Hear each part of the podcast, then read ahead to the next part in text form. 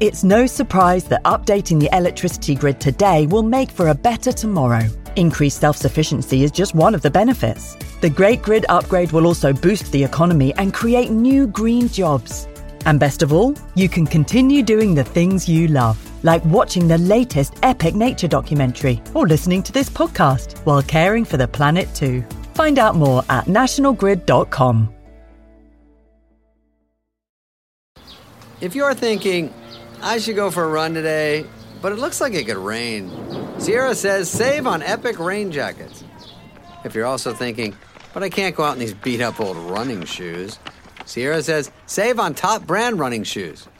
And if you're still thinking, but I'm also busy performing brain surgery, well, then we say, you really should have led with that. Sierra, let's get moving to your local store, like now. Go! There's no better feeling than a personal win. And the State Farm Personal Price Plan can help you do just that. Talk to a State Farm agent today to learn how you can bundle and save with the Personal Price Plan. Like a good neighbor, State Farm is there. Prices are based on rating plans that vary by state. Coverage options are selected by the customer. Availability, amount of discounts and savings, and eligibility vary by state. Another day is here, and you're ready for it. What to wear? Check. Breakfast, lunch, and dinner? Check. Planning for what's next and how to save for it? That's where Bank of America can help. For your financial to-dos, Bank of America has experts ready to help get you closer to your goals. Get started at one of our local financial centers or 24/7 in our mobile banking app. Find a location near you at bankofamerica.com/talktous. What would you like the power to do? Mobile banking requires downloading the app and is only available for select devices. Message and data rates may apply. Bank of America N.A., member FDIC.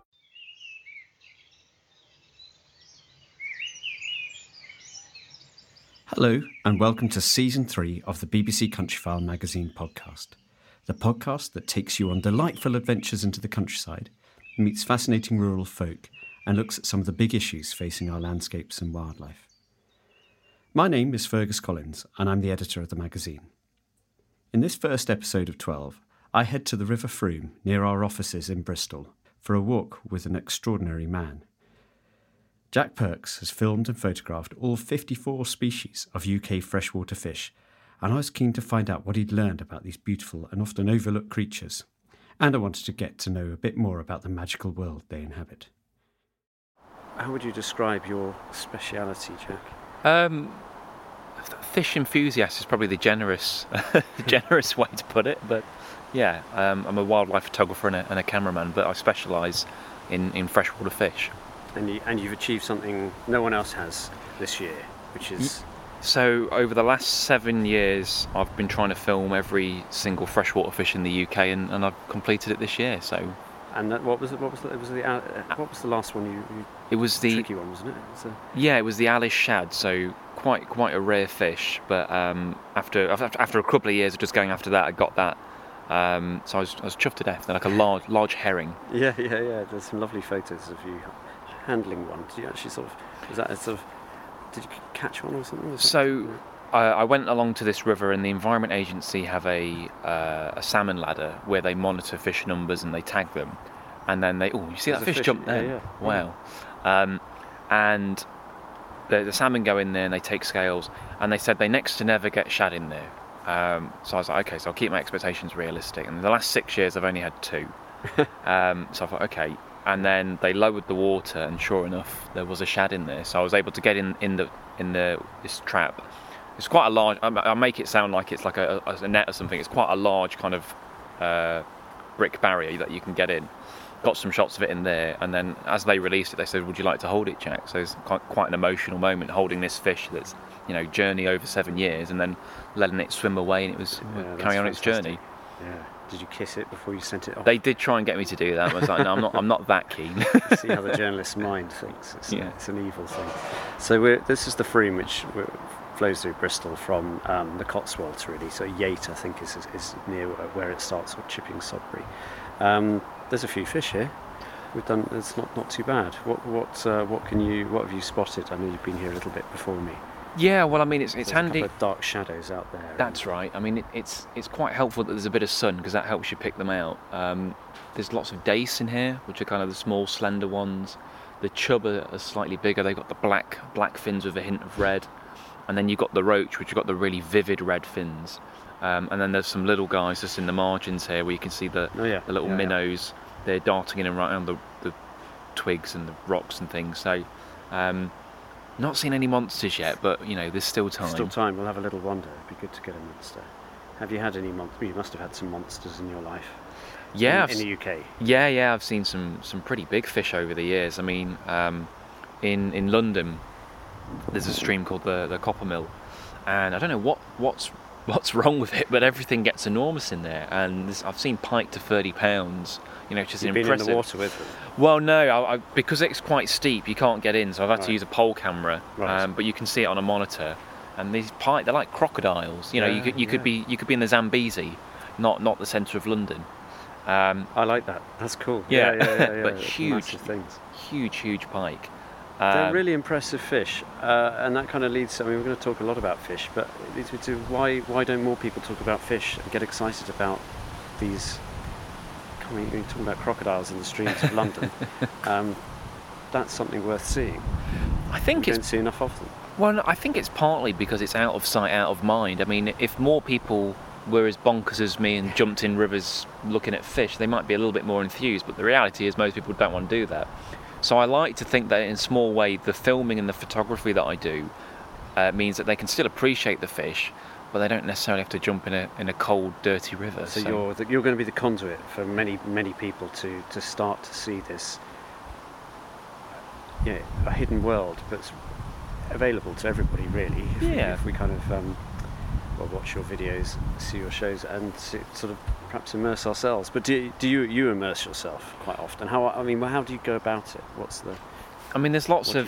There's lots of methods about how I film the fish. Snorkeling's my favourite, just because you are just immersed in their world, and it's a completely different way of seeing things, and it's interesting as well how they react. So fish will come very close to you, they'll investigate you, they don't necessarily always swim away and get out of there, so you get a really unique view of their world. And it's just addictive once you start getting in there. Is it special cameras? I mean, how do you get a waterproof camera? I know those exist, but it's not something I'm very familiar with. So I use GoPros quite a lot, or small cameras, little action cameras. Put them on the end of a, if you want to experiment yourself, you can just put it on the end of a pole or a fishing pole or even a broom or something, and play around with it yourself. But so a lot of it's kind of cobbled together because you can't go and buy a fish filming kit. So you're innovating. With somewhat, or modifying what other people have done. It is quite experimental, really. As I say, because there's not that many people doing it. So there's something bigger there. Oh yes! Oh, good spot. That is. That's a trout. That's a big trout. That's a big brown trout. 2 pound, 3 pound trout. Yeah. Look at the flanks on it. Wow, that's a good spot. Especially without Polaroids, so you're getting into it. Getting into it, Fergus. I've got fish watcher's eyes. There you go. You mentioned Polaroids. That is a really good piece of kit. I don't have any on. Jack does have Polaroids on, which enables you just to take out all the glare. There's a whole load of fish here. Yeah, there's lots of little chub and dace now. It's a bit like London Aquarium here at the moment. Yeah, it is. And this is a really ordinary river. I mean, no disrespect to the River Frome, but it's not a particularly well. People don't come here for miles around. But it's no. I mean, it's not. To be fair, it's not full of litter or anything, is it? But it's not. At the same time, it's not a chalk stream. So no. It's quite clear though. It is. There's some interesting sort of detritus at the bottom. There's bricks and all sorts of man-made materials have ended up in here. Yeah. You wonder what's been dumped in here over the years. Oh, there he is. He's coming back. That big. Could just imagine the Jaws theme now. If you were a minnow. It'd be nice if he comes into this patch. Yeah, he will. Oh, there he is. That's lovely. Oh, gorgeous. Now, someone was telling me that they get sea trout in the Frome. Oh, look, he's coming right. So he got excited because something fell on the surface. That leaf fell, and he went to have a look at that. Yeah. So, I mean, I don't think it's a sea trout, but it's quite a brown trout, is it? I would say brown trout. Yeah. So he's just got big in this river because there's not many. I doubt there's that many trout fishermen here. No, I don't. Yeah, he'll just be munching minnows and having the time of his life. Yeah, he's a top predator really. He hasn't got too much to worry about. Oh, that's a lovely big fish. Going back to the Polaroids, they cut the glare from if you're going to be a fish watcher, Polaroids are essential. Yeah, definitely. If I could give you one tip for fish twitching, get yourself some. Maybe it won't catch on. No. Yeah. Then get Polaroids, because they just cut through the glare, and it just means that you can see so much more. So it's well worth investing. The moment I get back to the office, I'm ordering some. Yeah. We might get work to pay for it. Yeah, definitely. Do. Yeah, brilliant. Well, should we take a little wander along? Yeah, let's see what else. You've been spotting kingfishers flying up and down, so that'd be quite good if we... Yeah, it'd be a nice little bonus, wouldn't it? Yeah, let's go.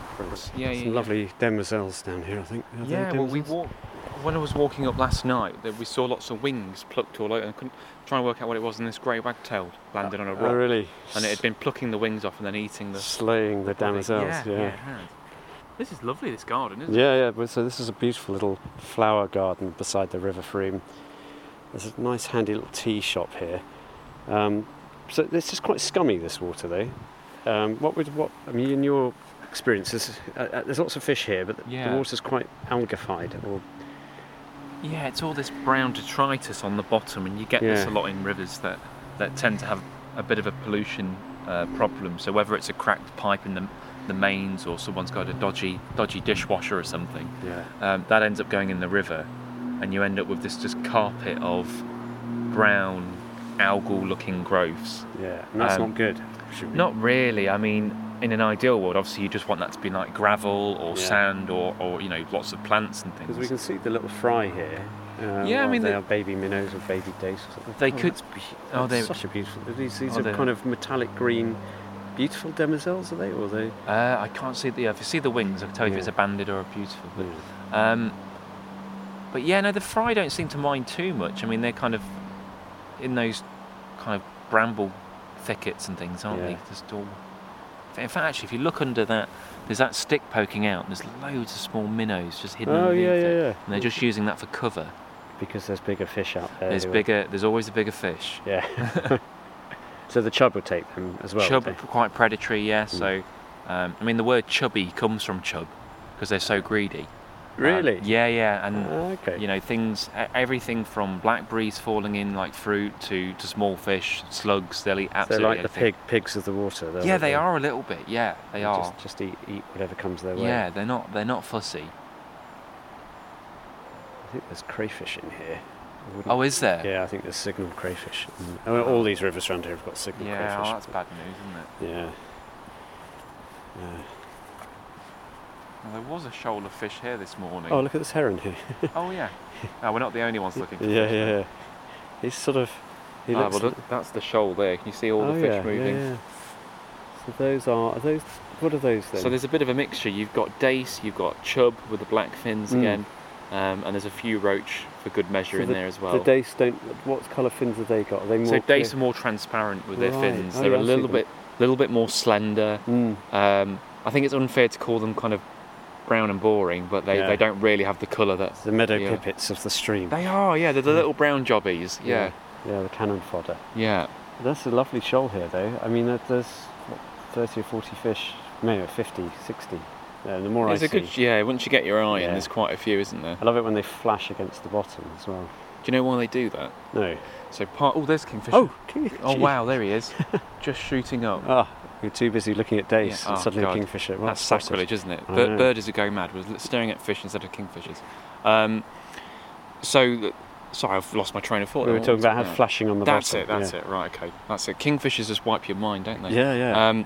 Partly it's to get rid of parasites, so sometimes if they've got leeches or lice on them, they'll rub against the bottom to get rid of it. But another train of thought is they do it as a communication tool. Oh, really? Because if fish are further away, they can see that flash and they know to come over to investigate. Right, a sort of shoaling, communicating in a shoal? A little bit like kind of waving a flag. It's just kind of showing, hey, I'm over here.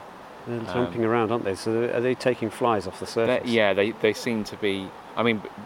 Looking at the state of the river, I don't imagine the fly life's amazing. Although saying that, there was a small hatch last night. Yeah.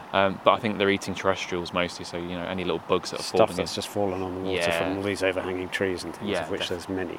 Definitely. But, it's sad, isn't it? Because the water is rather brown. It's a beautiful wildflowers along the edge of the water. Yeah. But once you get into the water, there's no real water life, water weeds. No ranunculus or anything. Yeah.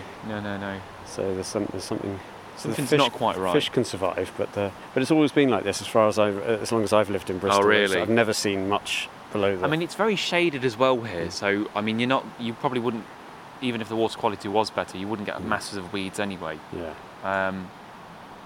Well, that's good. Lovely seeing eel today. I know there are eels in here. So. Yeah. Well, this is lovely here. Should we wander on a little? Oh, there he goes again. There he is. Wow, that kingfisher. He's showing off.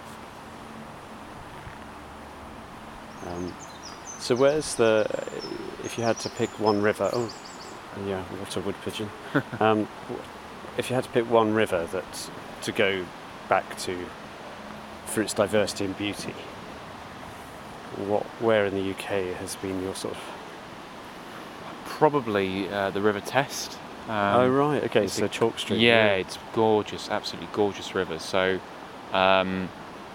I know a few keepers on the Test. I've done a bit of work in there over the years, and it just amazes me, particularly the lower Test, the amount of species that you get in there, and the different sizes. So where I've been before, you get sea fish coming in, so things like bass, flounder, mullet, kind of penetrating the lower reaches of the river. You get all the coarse fish as well, like carp, roach, pike, eels. Even in a Chalk Stream, you get them. Yeah, you still get them. I mean, there's no reason why you shouldn't have coarse fish in a Chalk Stream. Because over the years, they were historically persecuted and got rid of because they were competition for food for the trout. Yeah. So no, you should have coarse fish in Chalk Streams. It's just a lot of them have been engineered to not have them. So I don't see any great diversity. I live near the Usk. Oh yes, lovely river. Yeah. And it's it's trout and minnows and grayling as far as I can see. But that'll be probably because it's an upland or more upland, so it's not the suitable habitat for coarse fish. So the lower reaches are kind of slower, more weed growth. That's a lot better. Whereas the upper, the Usk, classic herring gull coming over. That would be better suited for kind of more upland species like your trout, your grayling, and minnows and things like that. Oh, okay. So it's. And you talked about persecution of certain fish. Look at that heron. He's just sort of... Yeah, he's going to get something. He's got his eye in now. He's got that stealth thing going on. Yeah. Quite interesting to see if he... In the lee, I want... He doesn't seem bothered by us at all, does he? I once saw two herons struggling over trying to eat a small cat on the River Lee. A cat? Yeah, like a drenched little kitten. Oh my goodness. Yeah, well, I thought it was a rat at first, and then I looked more closely because they were fighting over it for ages, and then one of them sort of got it half down, and by that time I'd sort of got to the end of how much heron eating small kitten I could face. I'm not sure it will make next year's Springwatch. No, I don't think it would appeal to anyone, but it was quite curious because I've seen them eat sort of all sorts of fish out of the River Lee, but they'll gulp down pretty big things. Yeah, you know, you'll see them eat rats, no problem, and small rabbits and things. So are these two? Are they commas? No, I didn't get a good look. Or maybe tortoiseshells. Someone was telling me it's a good place for white letter hairstreak here. Oh, okay, that'd be good to see. Which is the spot we're going to in a bit. Right, so well, it's suppose always stretching. Yeah. So you talked about persecution of fish. So, sometimes, so we've often had stories of. Where some fisheries get rid of predatory species like pike in order to particularly things like rainbow trout fisheries. I don't know if it's as common as it used to be, but they'd sort of get rid of all the pike from the lake or the large pike and then get a proliferation of small ones. What's your take on the whole getting rid of things to benefit of just fishing? I think it was more common. I think largely people have switched on to it now that it doesn't work because like you've just said, you get rid of the big ones. They're the only thing keeping the little ones down. Yeah. So then you end up with lots more pike anyway. I mean, a lot of trout fisheries now have kind of realised they can make an extra bob or two, and they'll let people fish for the pike in the winter. Because they're probably getting quite big on all the trout. Yeah, exactly. You've probably got better eyesight. There's a butterfly on this bush here. Oh yeah. Now that is that a comma? Or is that no? It's not painted lady, is it? I think it might be a comma actually. Comma, yeah, okay. Yeah, it's got the comma on its wing. Yeah. There it goes. Yeah, they're having a fight. It's like Spitfire, isn't it? Yeah. in a glorious July sky. Yeah. Back in Bristol. So this is sort of an old mill? No, it's a weir at least. Yeah. Well, there's this thing behind us, which. Yeah. What's it say? Double egg-ended boiler. So I think some sort of mill or something. Steam engine. Steam engine. Okay. Right, okay. And a mill wheel. Yeah. There we go. Power a six-bladed saw. Right. Okay. So yeah. Here we have the river's been sort of barricaded. Well, there's a barrier, and then the water rushes down the side of it. So would fish be hanging below here? If I was coming along here looking to see fish and to film them, this would be an obvious place for me because you've got slightly deeper water, but where the weir has got the water coming out and the bubbles, that's going to be lots of oxygen. Oh right. Particularly on a warm day, you would think fish would favour that. So this would be an obvious place. But saying that, I can't see any. So, they're all downstream. Yeah, I mean they could be on the bottom. You know, I'd be tempted if you did plonk a camera right at the bottom, there'd be something lurking down there. But that's part of the mystery of it, not knowing. That's it. The word mystery is part of the joy of. There's always a thrill with rivers, but there's what could be in there. And when you talk about finding monsters in relatively small streams, that's a sort of like the Copper Mill. You kind of it shows that you can get satisfaction sometimes. Yeah, they throw you. You do see these tiny streams, and you just think, how on earth is that living in there? Yeah. But they do. They eke out a living in these tiny little waterways, and you do get some quite big fish for them. So you've obviously got the ability to read a river and work out where the fish are. What's the sort of general rules of? Oh, there's kingfishers.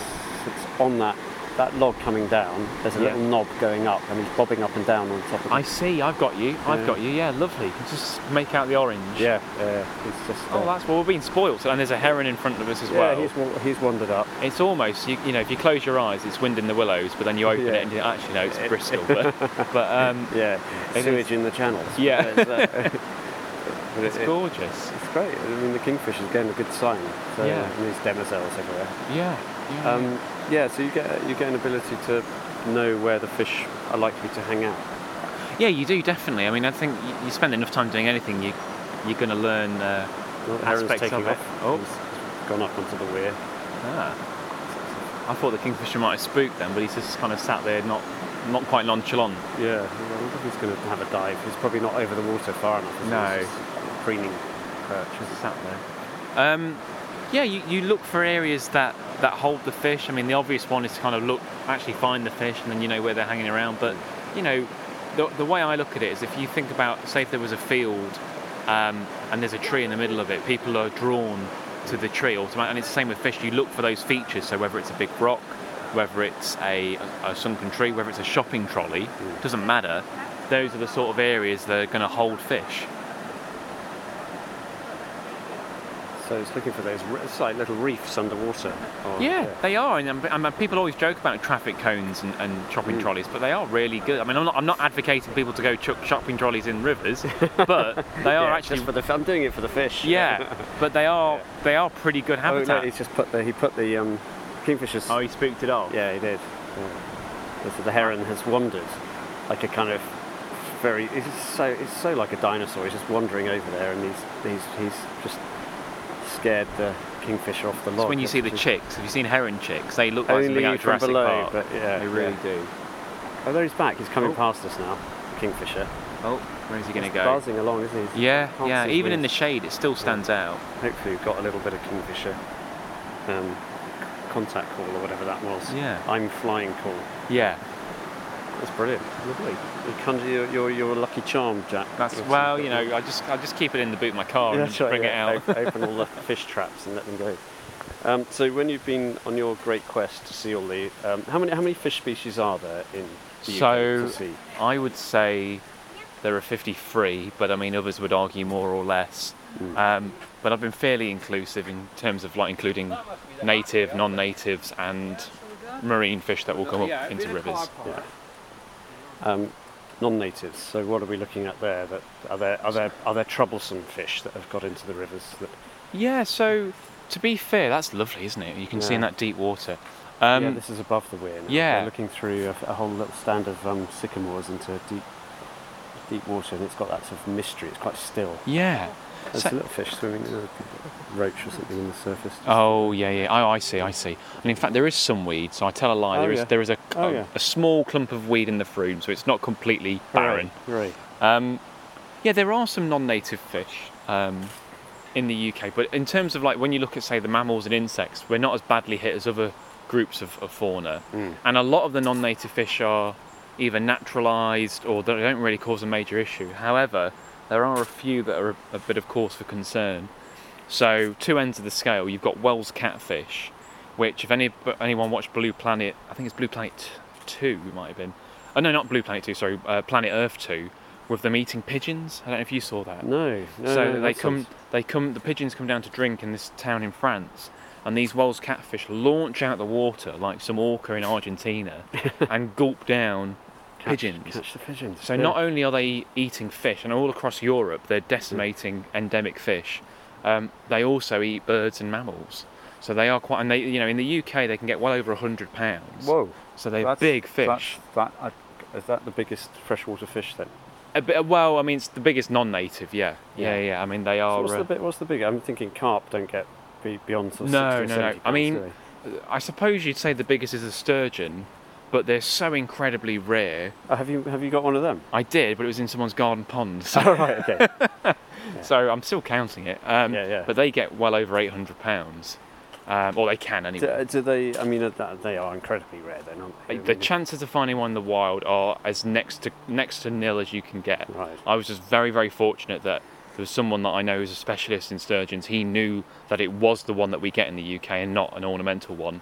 And how did it get into the pond then? So he deals in them. So he specially imported it. Ah, I see. So it hadn't somehow got. It hadn't just turned up. Sort of. No. It's all above board.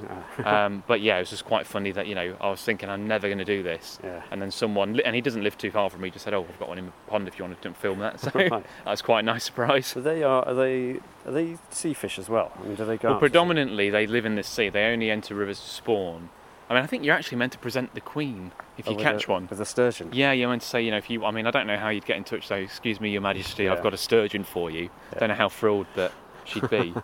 But yeah, you're supposedly... But they are amazing fish, they really are. But up until the 1800s, they were still catching them in a lot of Welsh rivers, the Thames, the Trent, but because of barriers and things, they can't get above weirs, and fish passage just stop them spawning. I mean, they spawn like salmon, then they go up. They would go up into rivers onto gravels, but I mean, there's no evidence that they ever got that. There were that many anyway. They were never numerous. Yeah. Even when there were no barriers, it wasn't full of sturgeon, so they were rare at the best of times. Mm. But I mean, a few years ago, someone caught one in the sea. So they are still around our coast. Oh, that's good. So but there's no evidence that they're breeding in the UK. Oh, okay. That's a shame. The nearest population... Well, in fact, the only population that breed is in France. I can't remember the name of the river. So it's thought that every now and again one of those splits off, swims around the UK, and that's how we occasionally still get them. So we might... There's a potential. You never know. There could be a whopping great sturgeon swimming in your local river. And on the non-natives, the topmouth gudgeon, what's that? Is that a pest? Yeah, they are. Species? They are. So, this on a butterfly note, this is where the white letter here. This is a fantastic butterfly spot. Actually, we've seen loads of butterflies today. Yeah, we have. There's some little things fluttering around. I don't think those are, but definitely lots of commas. There's lots. I can't say cabbage white, can I? That's a miss. There's no such thing as a cabbage white, is there? I know that's sort of like the go-to when you see a white butterfly. Yeah. It's a no-no, isn't it? These are the the enemies of all cabbage growers. There, so. But yeah, topmouth gudgeon. So we mentioned catfish, which are big, monstrous creatures. Topmouth gudgeon are only a few inches long, but they carry disease. They outcompete natives. They eat fish, fry, and eggs, and they just multiply rapidly. They aren't, as far as I'm aware, they aren't present in any rivers yet. Yeah. But you do find them in lakes, and the only way to get rid of them is to net. Try and get as many native fish out as possible first, and then rhodonone, which is a poison which kills fish. Really, you kill the whole lot. You've got to pretty much nuke the pond to get rid of these things. Yeah. But it's the only way to be sure. Now, I saw that when you had completed your challenge, someone said, "What about the burbot?" Which is an extinct fish, isn't it? It's basically extinct in Britain. Yes, yeah. There's always one, isn't there? That just wants to mention. Yeah. Well, I remember Chris Yates doing something. He went to fish for it. Yeah, I listened to that. That was really good. Beautifully atmospheric. Yes, it was. So the thing with burbot is, there's no confirmed reports of them since the 70s, and even then, no one knows what that confirmed report is, and there's no pictures of burbot in the UK. Like, if you try and find a picture of an angler holding a burbot, there aren't any. Now, they were here, well, it's not a mystery, but there's just very little evidence about them. So then every now and again when you get fishermen saying, I caught one, in 1990 or whatever, but there's never any evidence for it. A bit like cryptozoology. Exactly. You've got more chance of seeing Nessie than a burbot in our rivers, I think. I think the reason is because it's that mystery, like we talked about earlier. So because they could be in some dank, dark river, I can't 100% say there are definitely no burbot, but at the same time, people can't say 100% that there are. So I suppose there's no evidence that there are. No, yeah. and you know what? And I quite like that. And I'd love to be proven wrong. I'd love someone to say, you know what? Here's a burbot, but I don't think they're here. I mean, they are a cold-loving species. They need very, very cold water to successfully breed, and the climate's getting warmer. We've had some bad pollution incidents over the last few years, so I don't know. Where do they live in Scandinavian? Well, they're pretty widespread across Europe, so you do get them in France and Germany. So, okay, so then it's not like unfeasible that they could be reintroduced? Well, there are rumblings, and I would love to see them back. We talk about bringing wolves back and lynx back and bringing bears back. What about the burbot?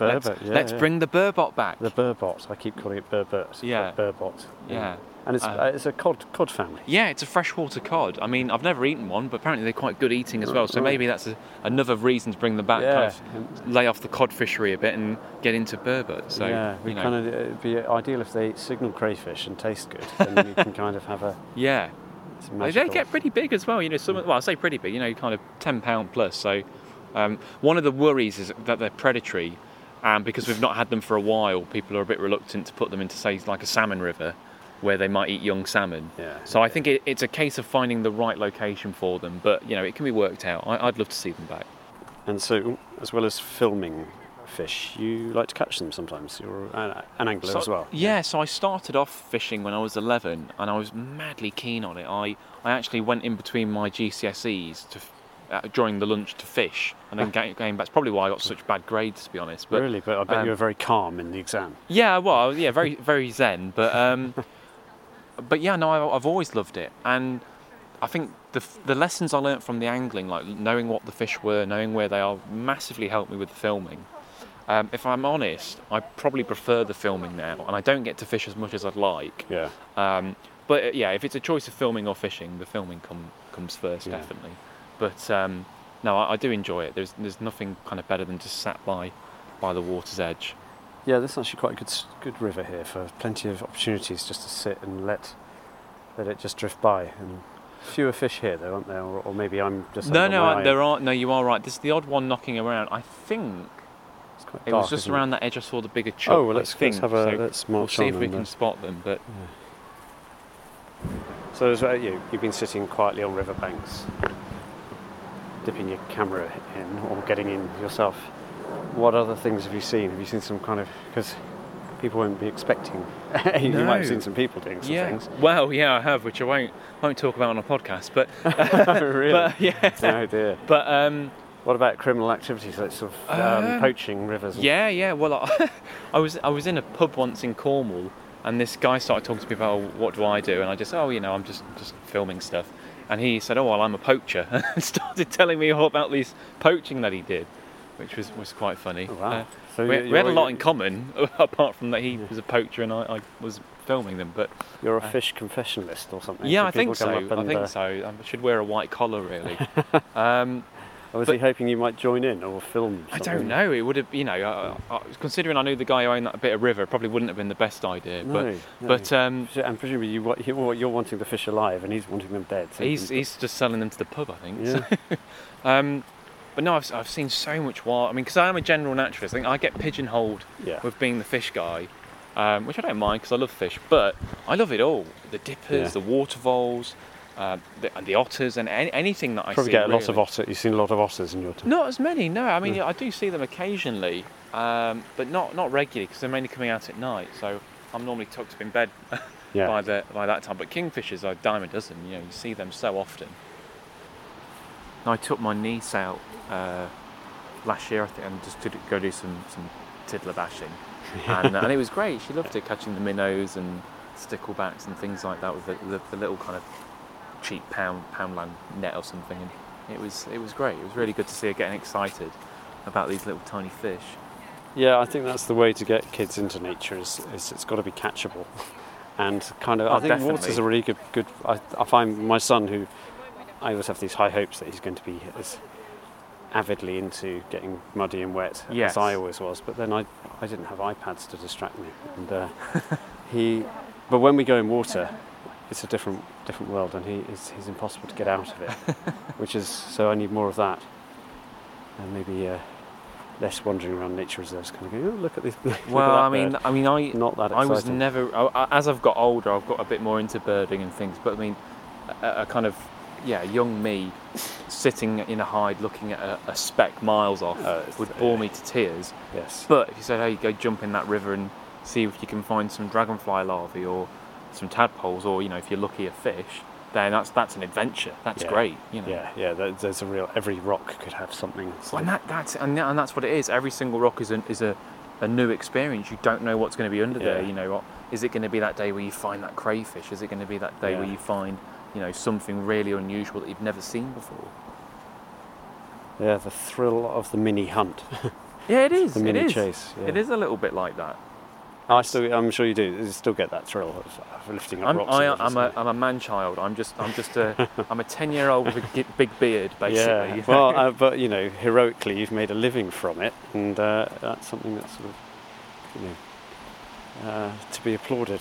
Yeah. No, thanks. No, I love it. I honestly couldn't imagine doing anything else. Yeah, messing about in rivers for your life. So, what's the most sort of exciting fish behaviour that you've seen or that you've captured that you know that has made you reassess how fish behave? The two that stand out is one. Well, my favourite fish is the grayling. So I absolutely love grayling. They are just beautiful fish. They look like they should be on a coral reef. Yeah, you know, not in British. So rivers. How would you describe them? I know they've got a big sort of fan-like dorsal fin. Yeah, so they're a member of the trout family, but they have got this big sail, this big dorsal fin, with these fantastic colours, like really like a ruby reds, kingfisher blues. Just, you know, they look like an oil painting. They're gorgeous, really are. And then the body is kind of speckled with silver hues and almost blues in them. So they are very, very pretty fish. If you look above from a bridge, they look like dull and brown. But when you see them underwater, that's the trouble. Yeah, they're not showing themselves off. No, not at all. But why would they have that colouring? For each other's benefit. So there's partly to do with breeding. In the spring, the males go much deeper, a deeper, darker colour to attract a female and to kind of show that they're ready to breed. And for about 4 years, I was trying to film them spawning. I was really, really keen to get this behaviour because very few people have done it in the UK before. Went out. Had this pole camera, took me ages to get this location, and the grayling spawned. It was amazing. The male wraps his dorsal fin around the female and they gently shake in the gravel. She releases the eggs, he fertilises them. I was ecstatic. I rang up Springwatch and said, I think this is a great behaviour. I think you could really do something with this. And they said, that's fantastic, Jack. Can you get another angle, please? So I was like, oh, okay. Did you get a second angle? Yeah, so I had to do it again. But I did do it again, luckily. But I was really, really pleased to get that behaviour. So they are tremendous fish.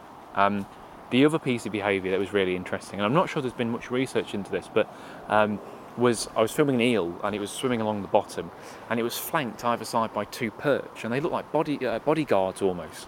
I thought, why are they following that eel? Because it was too big to eat. Yeah. And the eel was rooting around the bottom, and as it was rooting, bullheads and little insects were fleeing, and the perch were mopping them up. Oh, and I thought that was fascinating because that means that those perch have learned to follow the eel because they're going to get food. I wouldn't say it's symbiotic because the eel's getting nothing out of this arrangement. He's getting his lunch nicked. It's a bit like a boar and a robin. Yes, yeah. Well, you see the same thing on coral reefs with groupers and moray eels. But this isn't a coral reef, this is, you know, Southampton, somewhere like that. It is amazing. And people think as fish are these stupid brown things in rivers, but they're much smarter than you give them credit for. As you can probably tell, I'm really rather envious of Jack's life, exploring beautiful waterways in search of monsters and curiosities. You can find great examples of his work in Countryfile magazine and our sister magazine, BBC Wildlife. He also has some wonderful footage on YouTube and on his website, which is jackperksphotography.com. So this is the first episode of 12 in the new season. Next week, don't miss a brilliant interview by historian Eleanor Rosamund Barraclough with a forester and his horse, and they manage woodlands together without the use of heavy machinery. It's an utter delight, and both are brilliant characters. But for now, keep in touch with all things wild and wonderful in the British countryside at our website, countryfile.com. And don't forget that we have dozens of other podcasts for you to listen to at Acast and the Apple Podcast app and other podcast providers. Thanks so much for listening, and until next time, goodbye.